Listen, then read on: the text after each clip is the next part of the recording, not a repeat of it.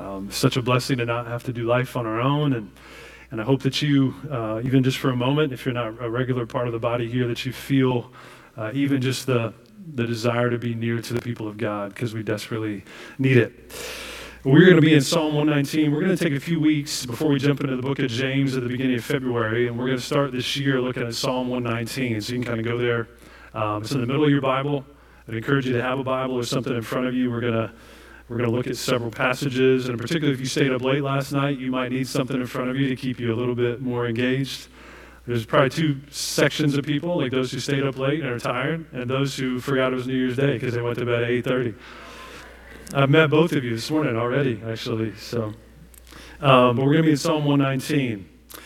And so the new year provides um, a unique moment where, where we look back on the last year. And probably second to no other days in the year, we, we do so with a kind of evaluative lens. We look back on, um, on just the ways in which God was remarkably faithful again to us, right? like the different shades of his his mercy and his grace that carried us when we when we needed it like the way he provided for us the promises that we saw come true and come to life in his word like the ways that he sustained us in moments that were difficult like the, the pinnacles of the joys that were just a reminder to us of his goodness as well as just the way he carried us in the, the challenges of our years and maybe more so than anything, like we're reminded, like for 365 days of the year, like God loved us even though we didn't love Him the way that we should. That in Jesus Christ, because of our faith in Him, that God loves us, not because we're lovely or lovable, but because He chooses to love His people graciously and faithfully and consistently. And so I pray there's some measure of you that can look back and be like, yeah, God was really good. Like his mercies are new this year, newer even than they were last year. They're going to come in different forms and shapes and sizes, but we celebrate, right? So we look back with a, a sense of gladness, the faithfulness of God. But then there's also this weird paradox because we usually look back with a degree of sadness. You might even say regret. And there's some measure of New Year's resolutions that are kind of born out of like a feeling of regret or deficiency. Like we look back and like, man, I need to work out more. That's why I'm getting this gym membership, right? Or I need to eat better. Or I need to read my Bible more. I need to be home more with my family, right? So all of those things are resolutions that some of you may already have, and they're not wrong. Don't take that away from what I'm saying. But they're usually born out of a sense of deficiency. It might even be sadness. And so this moment kind of gives us the both feelings of gladness and sadness, glad at the faithfulness of God, confronted with our own frailty and failures over this last year. And so this morning, there's a degree like when, I, when we look at Psalm 119 this morning, I want to kind of hold both of those things in view. There's this gladness and the faithfulness of God because we get grace even when we fail. But there's a, a, degree of sobriety when we're confronted with the fact that we continue to fall short and we need the grace of God to help us to grow. Like we need to groan, like in a real way to grow and be more like Jesus this year than we were last year. So, in that sense, there's a degree of sadness that we look back on last year because we want to be more like God this next year. So, Psalm 119, uh, if you've been around for a while, uh, I've, I've preached about this psalm many times. I've preached part of it before. If you've never spent time in Psalm 119, let me just commend you. If you're going to make a New Year's resolution, spend time in this psalm. It's 176 verses. And apart from a, a few debatable verses in this psalm, 176 of them, almost every single one speaks of the Word of God in some way. They use different words like precepts, commandments, laws, ways, words, promises, statutes, law, all these things. Almost every single one of the 176 verses speaks of the Word of God. And if you can kind of picture a kaleidoscope, you know, all of us probably at this point have used one of those things in our lives. Kids, if you haven't, ask your parents about it. They'll get you one for the new year. Um, but if you use one, you know that like you turn it, the ingredients stay the same in a kaleidoscope. But as you turn it, they hit the light differently and they create a different picture. And that's kind of an apt description of Psalm 119. It's like every verse is like a subtle twist of the same ingredients, namely the Word of God. And it hits it with a different light and beauty. And so that's really the, the theme of this psalm is the beauty, worth, and power of God's Word. So we're going to spend three weeks looking at this. This morning I want to talk about the blessing of walking in the Word. And then we're going to take two weeks to look at the, the, the discipline required to walk in the Word and then the delight found in walking in the Word. So Psalm 119. We're going to read the first eight verses and focus primarily on the first four, but we're going to read this, this section the first eight verses. This, this book is broken up into 22 stanzas that all stand for a letter in the Hebrew alphabet. So you'll see 22 breaks in the psalm, and the first one is these first eight verses. And it says this this is God's word for us. It says, Blessed are those whose way is blameless, who walk in the law of the Lord. Blessed are those who keep his testimonies, who seek him with their whole heart who also do no wrong, but walk in his ways. You have commanded your precepts to be kept diligently. Oh, that my ways may be steadfast in keeping your statutes. Then I shall not be put to shame, having my eyes fixed on all your commandments. I will praise you with an upright heart when I learn your righteous rules.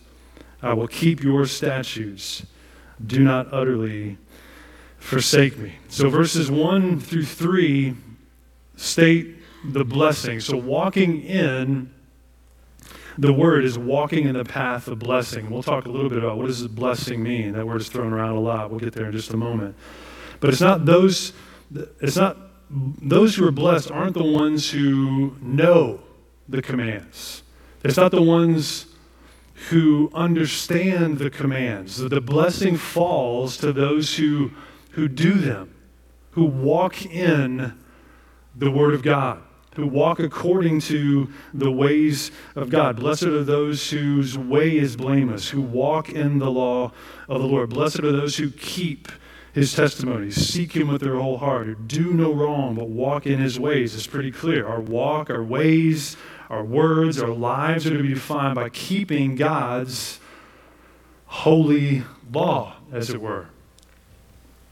So Jesus even talked about this in John 13 as he gave them an example of loving one another, washing their feet. In verse 15 in chapter 13, he says, For I've given you an example that you should also do just as I have done to you. Truly, truly, I say to you, a servant is not greater than his master, nor is a messenger greater than the one who sent him. If you know these things, blessed are you if you do them.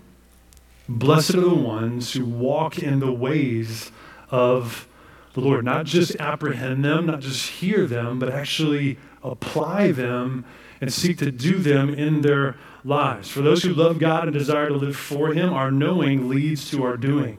We don't just amass Christian knowledge, but having apprehended what God says about Himself and the way we're called to live, we actively seek to do those things. Our eyes see, our minds learn, and our feet walk. And being blameless, aligning your life with God's word is itself a source of blessing. So I want to make this really clear because it's not just, hey, conform your behavior to look better for the world. There's some degree to which, yeah, your behavior matters to your testimony before the world, but there's inherent blessing found in walking according to the Word of God. Let me just kind of demonstrate this in a few different ways. In verse 40, if you're in Psalm 119, just look over to verse 40. It says, Behold, I long for your precepts. In your righteousness, give me life. Righteousness, the righteousness, namely, that mimics the character of God, gives life to those who follow it. Psalm 19, verse 7 says, The law of the Lord is perfect, reviving the soul. The testimony of the Lord is sure, making wise the simple. So you can say this way there's an inward revival that comes to the man or woman who walks in the Word of God. An inward revival. We are changed from the inside out. Revive my soul according to your word. And from your power. Let me just kind of give a few layers of this. As I've been studying Psalm 119, let me just give you a few shades of the blessing of walking in the Word of God. Here's just a brief few. The first is comfort in affliction. Now, this year will come with some degrees of difficulty for all of us. There will be difficult moments. For some of us, there'll be really severe difficulty.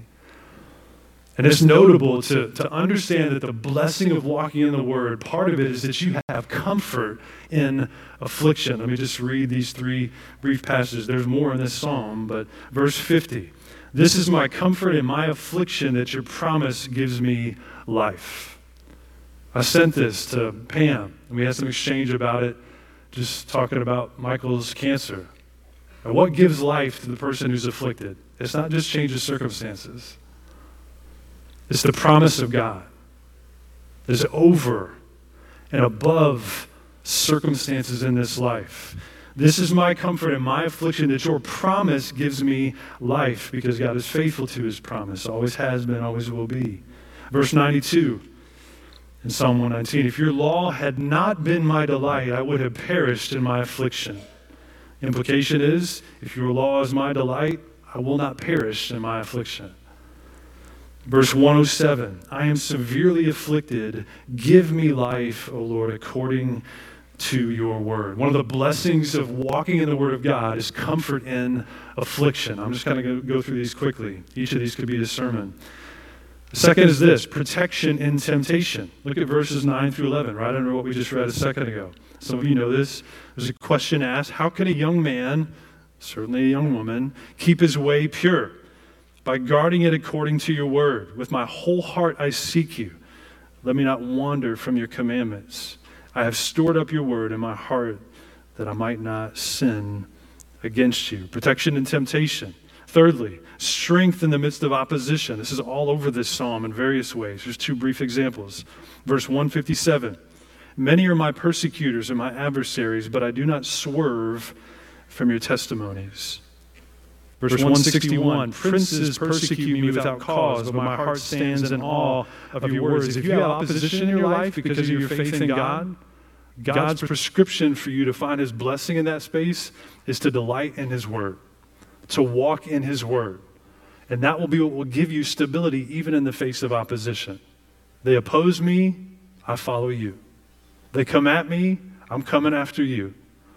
That's the recipe we see in this psalm and other places. Strength in the midst of opposition. Another shade of the blessing is that the simple receives wisdom. Now, let me just break it to you real quick. None of us likes to be called simple. You ready for this, though? The Bible says you're simple, just like me. We're simple minded, and we are people who need wisdom. And that's the, that's the dichotomy given in the Proverbs and this one as well is that there's this picture of like we are simple, we need wisdom. And the source of blessing we get from the Word of God is that the Word of God makes us wise, even though we're simple. Verse 130 in Psalm 119 The unfolding of your words give light, it imparts understanding to the simple. This is such a sweet picture. Because you look at the, the term unfolding, you know what it means? I don't have to say anything to you. Unfold it. Look at it. Open the Word of God. This is something a tablet can't do, by the way. This is something about unfolding. I'm not trying to cap anybody who's using a tablet or something, but, but be in the Word of God. Like, open it for yourself. The unfolding of your words give light. It imparts understanding to the simple. Verses 99 through 100 in the same psalm give this picture that you'll have wisdom beyond your years if you walk in the Word of God.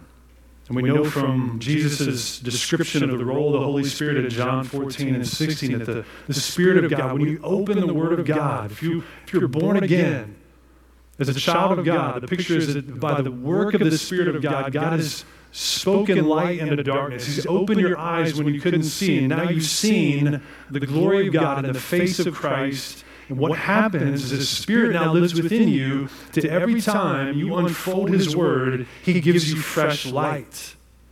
He still speaks light into the darkness of our hearts. He guides us into the truth. He reminds us of the things that Jesus has said, causes us to see time and time again, the glory of God in the face of Christ, the simple receive wisdom. Now, think if, if we were to kind of look into this year, if somehow you were to get an offer, like, hey, I got a proposal for you, Haley, here's what your year can look like. Okay, I'm going to offer you uh, comfort. You want to be comforted? You want to be stronger? You want to be more hopeful? More joyful? More secure? More resilient? Wiser? More praise, more praise coming from your mouth. You, you want all those things? Of us would be like, yeah, of course I want those things. Those are all things promised in Psalm 119 for the person who walks in the Word of God. You want to be stronger? Walk in God's Word. You want to find yourself more resilient in the midst of difficulty? Walk in the Word of God. Blessed are those who keep his word, whose way is blameless, who walk in the law of the Lord, who keep his testimonies, who seek him with their whole heart. And, and one, one question I would ask, this is one of two questions I'll give you this morning just to contemplate, is am I? Like, am I walking in the word of God? As I evaluate my last year, are there particular ways that I didn't walk in the word of God that I need to moving forward? If those who experience the blessing are the blameless, then have my ways been blameless? And I would say this it's not every moment. Obviously, we can all look back, and there's countless times. We can't count the amount of times we've failed, violated the Word of God.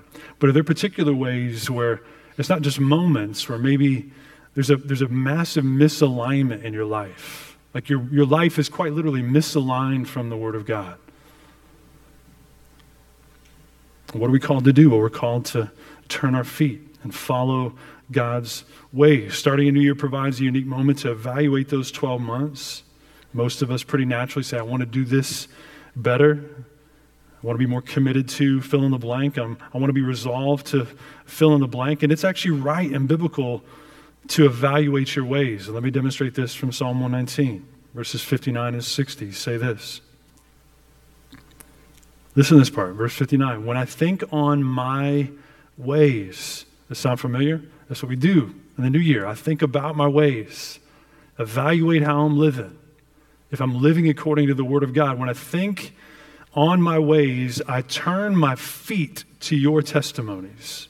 I hasten and do not delay to keep your commandments. Man, what a recipe for blessing. It's good to think about your ways, family. Like, look at your life, examine how you live in your life in relationship to the Word of God? How does my life, my walk, need to align with God's Word this year? What deficiencies did I see last year? We think about it this way I think about my ways and I turn to His ways without delay. You could put that on a t shirt. Like we're hasty for holiness, right? Sorry, I know. The phonetics get me every time. That's the picture here. You be hasty about a lot of things and it gets you in trouble.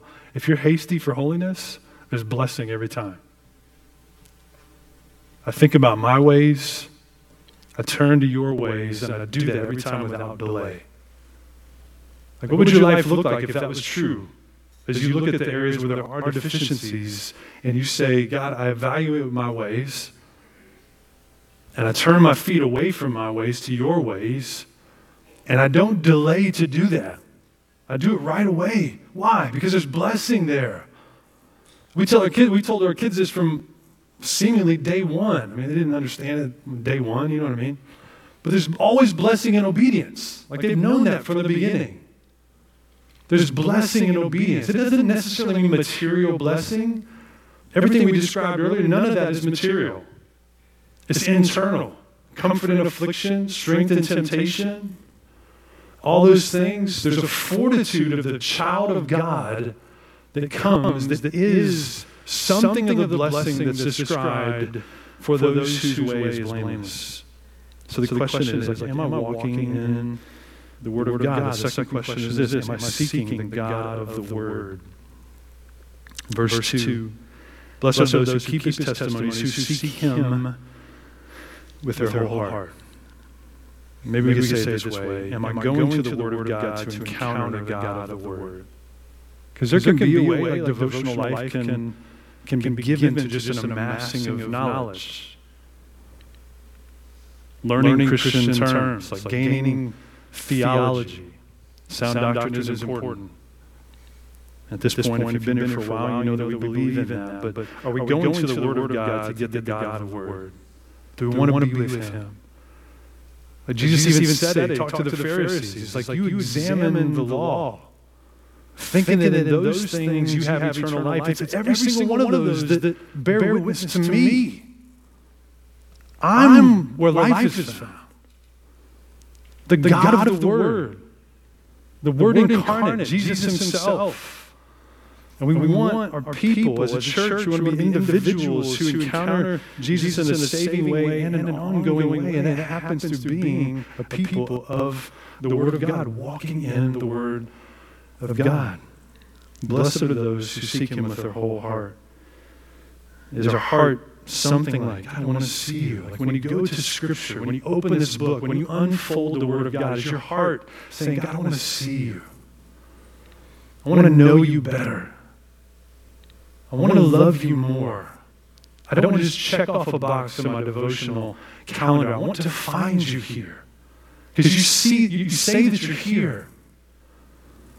There's blessing in seeking you with my whole heart. And walking in the Word requires a wholehearted pursuit of God.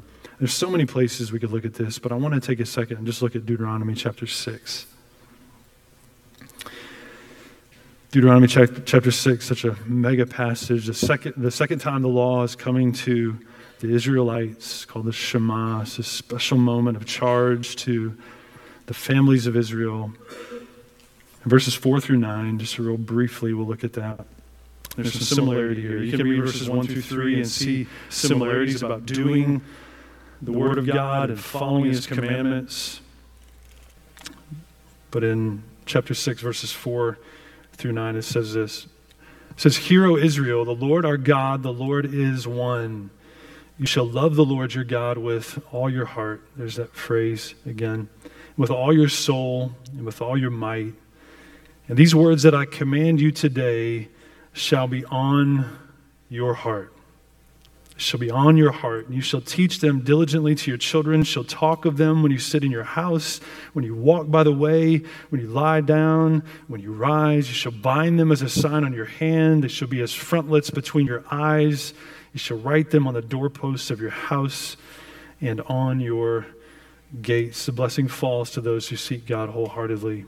Now, if I could just for a second, I wish all the men in the body were here. Because I wanted to just for a minute just kind of lean in. Ladies, just give me a second to, to kind of lean into the guys.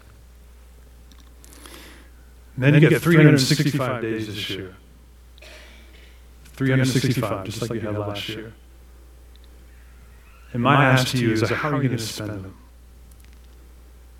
Are you going to spend them living this way? With your whole heart, seeking after God? Because you've, been, you've been called to be leaders. Your homes, to your families, and the places where God has you. And you're going to be able to do that so much as you depend on God. And His Word is on your heart first. God's Word needs to be on our hearts first. It's notable that that's what happens before you go and teach other people. And this, word that I tell you should be on your heart. And then you go and teach and instruct others. Is it on your heart? I mean, what would happen if all of us take really seriously our call to be men of the Word? What would happen in our homes and in this church and our city? Because we live in a culture where men don't take their lives all that seriously. There's a lot of men that spend their lives never having grown up. And my, encouragement is to be strong and act like a man. Be firm in the faith. Let everything you do be done in love. Love for God first. And love for the people around you Jesus called you to lead. I had, I had an experience in college I've shared with my kids. I may have shared it on Sunday morning at some point. Um, but I wasn't, a Christian in college, and I had a friend of mine who was unfortunately more self-aware than I was. He wasn't, a believer, and, uh, and he had a What Would Jesus Do bracelet on the first time they were popular. They've kind of had this resurgence of late. But he had, but he a, had a Jesus, Jesus bracelet, bracelet on, and, and to his, to his credit, credit, he looked, he looked at it like, man, my, my life doesn't match, match with this. I got to take, this off. off. And so, and so I, scooped I scooped it up. I was like, hey, I wear that thing? So I put, it, on. I put it on. I was, I was rocking it around college, just doing my thing, and I was not certainly walking with Jesus, nor did I care what he would do at the moment. And I had this girl who I knew, just a friend, and she saw me on campus one day. She saw my bracelet. She's like, hey, it's like, what is that? I was like, what would Jesus do? It's my bracelet. She's like, yeah, I just, I just never, I just never took you as the, the guy who would wear that bracelet. I was offended. I was like, what are you talking about? What would Jesus do? Right? Of course, we all want to live that way. I had no idea what I was talking about. She was right. She was like, What are you doing wearing that? Isn't that the life that you live? And there's something about this section in Deuteronomy 6 that resonates with that picture. Because there is this question that we have to ask like, do we possess the things God has given us to proclaim? And if we, if we wrote God's words on our body, on our hands, on our foreheads, you put them on your notebook at school, on your Instagram, on your Facebook. If you're preaching truth in those places, and those ways, would those around us see them and find them consistent with our lives? Our words, our actions, our generosity, our graciousness. Or would they, much like my friend, they'd be like, hey, what is, can't, I don't, I, I don't see that. I mean, it doesn't match. Is, would that be people's response? If we plastered scripture on the doorposts of our house, would those words first be found in our hearts? The call in verse 2 is to seek Him with our whole heart.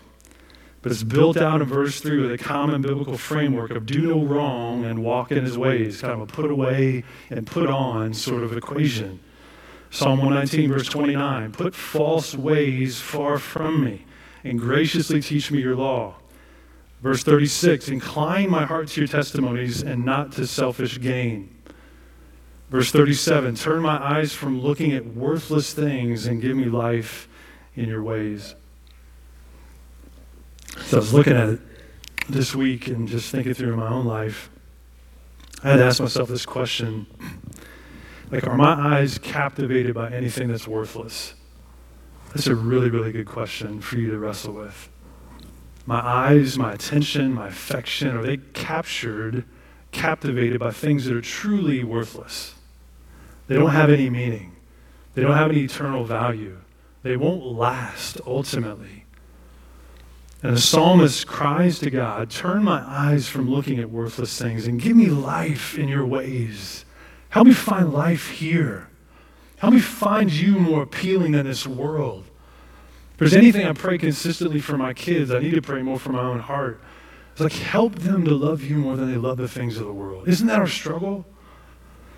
Turn my eyes from looking at worthless things and let me find life where it can truly be found.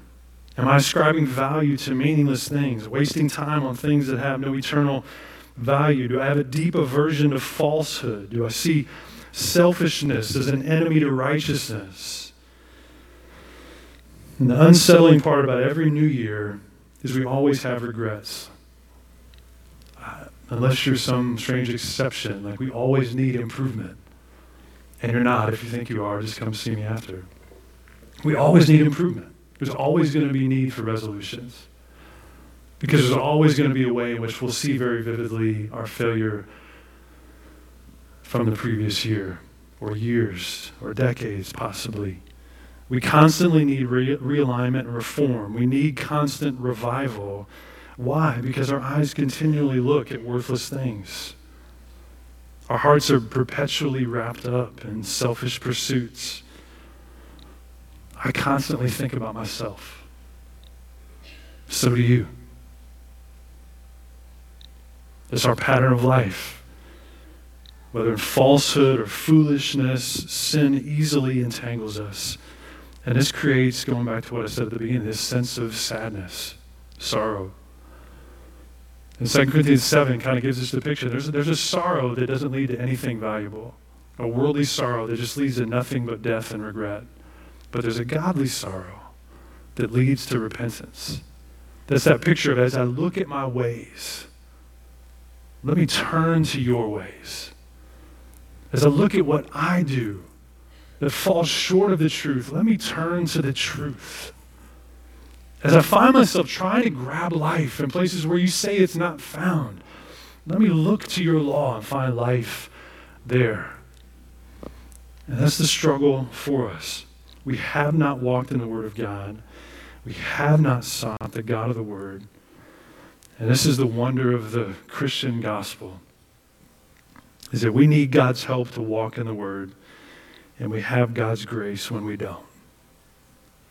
And that should encourage every single one of us this morning. So, in that call to be blameless, to walk in the ways of God, the first thing we have to be challenged with is like, you need and I need desperately the help of God to do what He's called us to do. That's why you see the psalmist. If you just observe one thing in this psalm as you read it, look at how many times the psalmist asks for God's help to do things. I showed you just a few earlier. There's 36 or so that I found as I was studying it. Teach me your statutes is in there probably a dozen times. Open my eyes. Don't hide your commandments from me. Give me life. Make me understand. Strengthen me. Enlarge my heart. Set my heart free. Lead me in the path of your commandments. All these things commend to us the fact that, oh, yep, I need the help of God to honor the ways of God.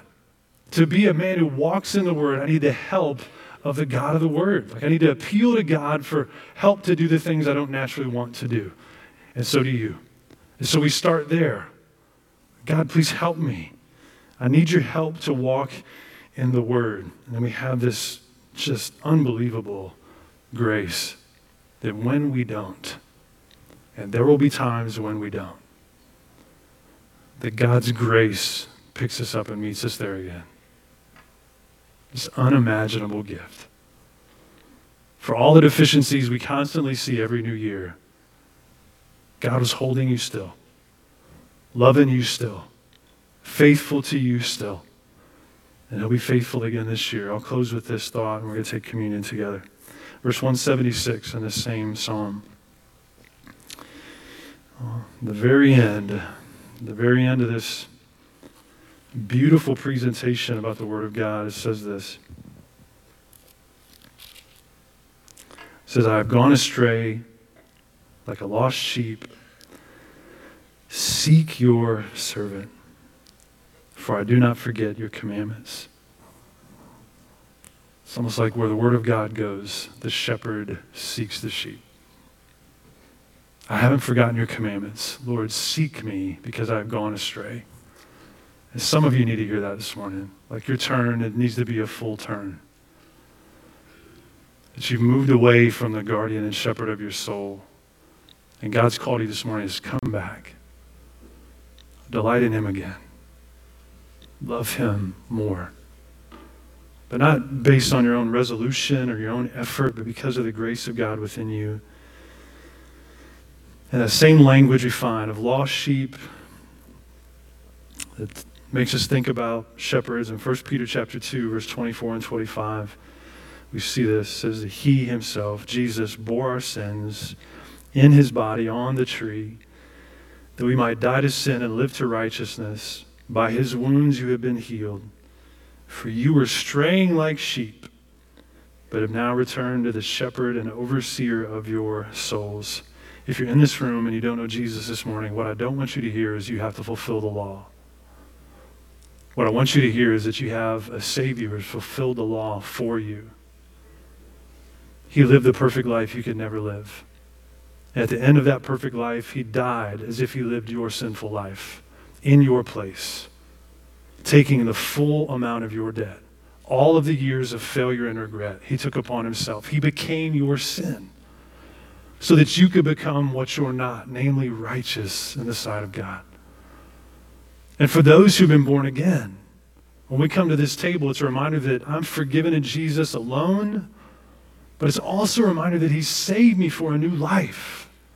As a family of faith, we're now called to live for Him, and He's given me the power and the grace to do just that. So I pray that we'd be encouraged by that. And let me just invite you to bow your head just for a second, maybe just in a moment of evaluation, contemplate, maybe even ask forgiveness for, confess, agree with God, maybe for particular ways that you know you've gone astray, ways that you've not sought Him the way that He deserves, the various ways that you've failed to love Him the way He deserves to be loved. And throw yourself upon His grace again.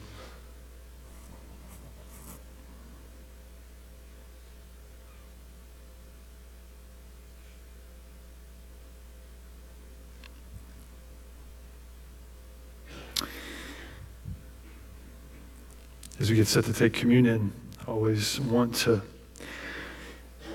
speak to you if you're in this room and you've never trusted in Christ and this the Lord's Supper is not for you. I encourage you to use this time to consider why you haven't believed in Jesus and as he is gracious to soften your heart, would you believe in him today? As you've examined your own heart, then my encouragement is to come up to the table in front or the one in back and grab a cup and a cracker and and we'll take the elements here as a family in just a, a few minutes. Have some music playing as we do that.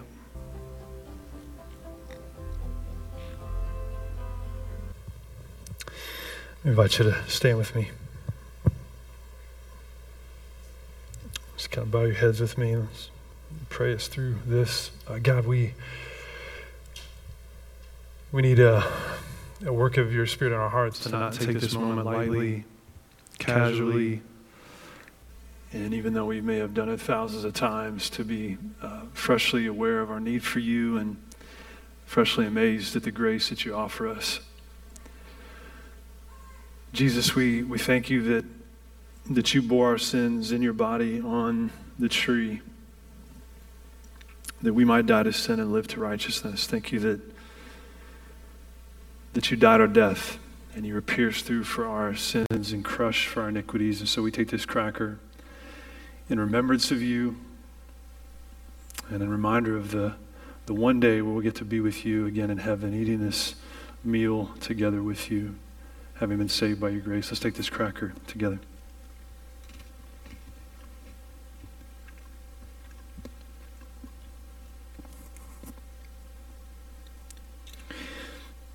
And Father, as we as we stare at this little cup uh, full of juice that, uh, in some ways, is to remind us of the blood of Christ shed for us. I pray that we'd also, also be reminded of the, the, the cup of your wrath that Jesus drank for us. That every single drop required to pay our debt was paid. And so we, we can sing that Jesus paid it all. That every single ounce of our judgment he bore and his blood was shed for the new covenant to be the, the, the one sacrifice for all time for the forgiveness of sin. Jesus, thank you for shedding your blood so that we could be forgiven. Thank you that although our sins are as red as scarlet, that through your blood you've washed us as white as snow. And we take this cup in remembrance of that. Let's take it together.